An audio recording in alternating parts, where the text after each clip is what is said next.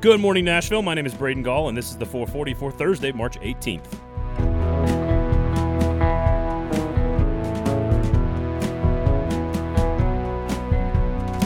Today on the show, David Ubben of The Athletic will give us his thoughts on the Tennessee Oregon State matchup coming up on Friday, as well as the differences between Josh Heupel and Jeremy Pruitt culturally at Tennessee.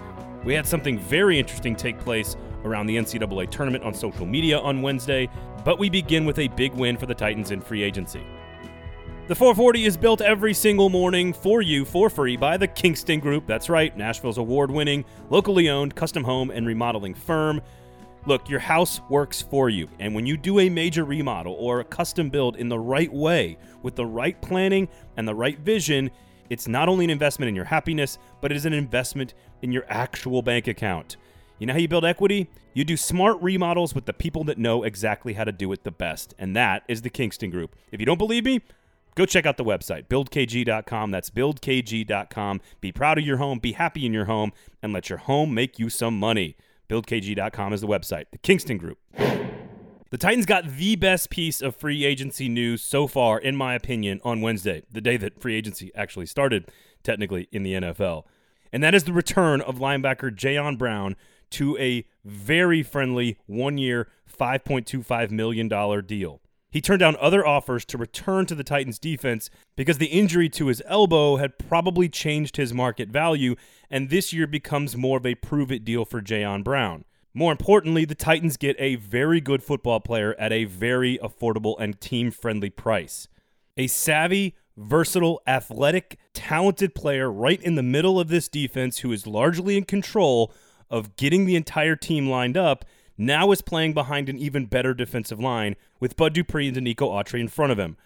Brown was always one of the top two pieces I wanted the Titans to target among all of their in house free agents, Jonnu Smith being the other one. They seemed like the two most irreplaceable pieces on the offense and the defense, respectively, uh, as far as pieces that could leave. So to get Brown back for under $6 million in a year where he has to prove his worth before he hits the open market next year was an incredible victory for Jon Robinson and the Tennessee Titans. In a tournament related story, athletes across college basketball spent Wednesday on social media uh, pissing off rich old people. I mean, expressing their personal views towards the amateur model. Using the hashtag not NCAA property, players pushed for the NCAA to allow college athletes to earn money for things like, wait for it, sponsorship deals, online endorsements, and personal appearances, also known as things every other student in college is allowed to do. And it's not an accident that it took place in a coordinated way the day before the single biggest revenue driver for the NCAA got started. Rumors have swirled on more than a few occasions in years past about players at the Final Four staging protests or walking out or even striking the biggest NCAA sanctioned event of the year. Now, a lesser man would lecture you rich old snowflakes who are offended that someone have an opinion about their own life. But I am a much bigger man than that. So I will simply ask you one question. If Keon Johnson or Scottie Pippen was able to sign a sponsorship deal, endorse some products on Instagram, or was compensated for doing interviews or signing autographs, how is your life as a college sports fan going to be any different?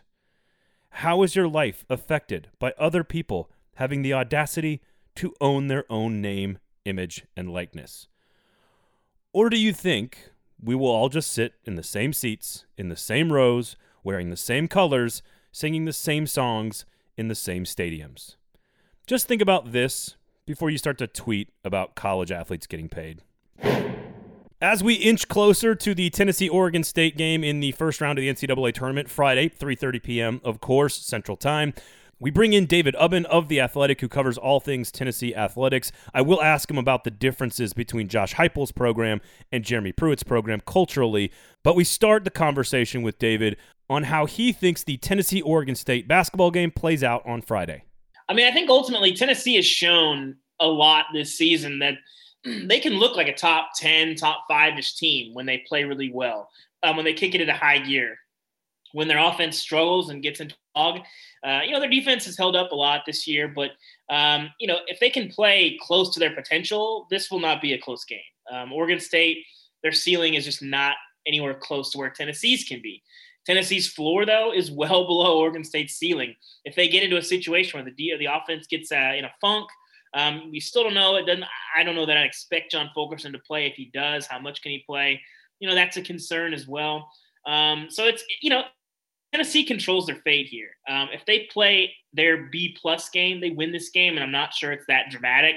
But they've seen it that they they've shown that they can lose the teams they should do. And you know, again, I, I think this is a good place for Tennessee to be because you know, again, they control this. They can lose this game, but uh, if they lose it, it's going to be their own fault. Um, and if they win it, you know, it's going to be because they did what they've done a lot this season, and, and they've got a chance to really flex if they really play well. And then they get to try to stop Cade Cunningham on Sunday. Um, switching to football real quickly. Now that we've seen, I know there's a stoppage with with the COVID stuff, but just being around the program, how would you describe the the cultural differences between a Josh Heupel run program and a Jeremy Pruitt run program? You know, I mean, Jeremy Pruitt was in a lot of ways a carbon copy of Alabama. I think if you were trying to, uh, you know, use a descriptor for that program, I think you could have gotten to 50 to 60 words before you hit fun. I don't know that we really saw that. And, you know, for a lot of reasons, that's been kind of one thing that, that Josh Heupel wants to embrace. And, you know, I, I think I, I, would caution fans to not sort of look at style as a reason why a guy will succeed or not succeed. You got to be who you are. Jerry Pruitt, if he was trying to run this program with smoothie trucks and slip and slides, like that's not him. It wouldn't have worked. And if Josh Heupel is going to be around here, you know, barking every five seconds, you know, doing the 7 a.m. to 2 a.m., that's not him either. Um, you got to be who you are. And I think, you know, it's very easy when a when a, uh, a coach doesn't succeed somewhere to blame style. Um, but then again, you look at Nick Saban, you look at Dabo Swinney. They run two completely different programs. I mean, Pete Carroll at USC is another great example. Not exactly a tight ship, but they did okay for themselves, right? And like, so you know, certainly Tennessee is going to lean more toward being pretty open, you know, having fun, um, trying to um, make the program look like somewhere that, yeah, you know, they want to win games, uh, they want to put guys in the pros, but they want have some fun doing it. And, um, you know, Jerry Pruitt's program was more about, hey, come here, you're going to work hard. We got all these national championship winning coaches. We've got all these guys that have produced pros. We're going to get you there.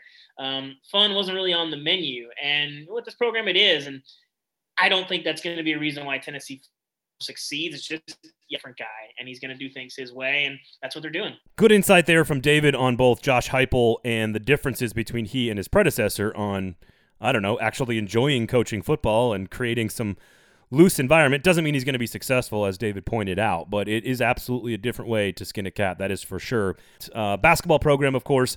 Again, like everybody I've talked to, like me, like most of you fans out there, should Tennessee play their best game and show up focused and mentally tough against Oregon State on Friday, they are the clear favorite to win and advance to Sunday's matchup with likely Oklahoma State. So, just wanted to give you another perspective on the game coming up on Friday. Uh, obviously, the NCAA tournament gets started today on Thursday. So, everybody out there, enjoy yourselves today.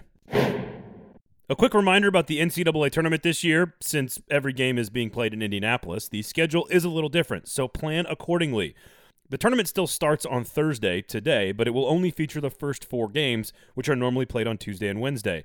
The normal schedule has shifted back one day so that the first full round is being played on Friday and Saturday instead of Thursday and Friday, which means that we will get second round games on Sunday and Monday instead of Saturday and Sunday.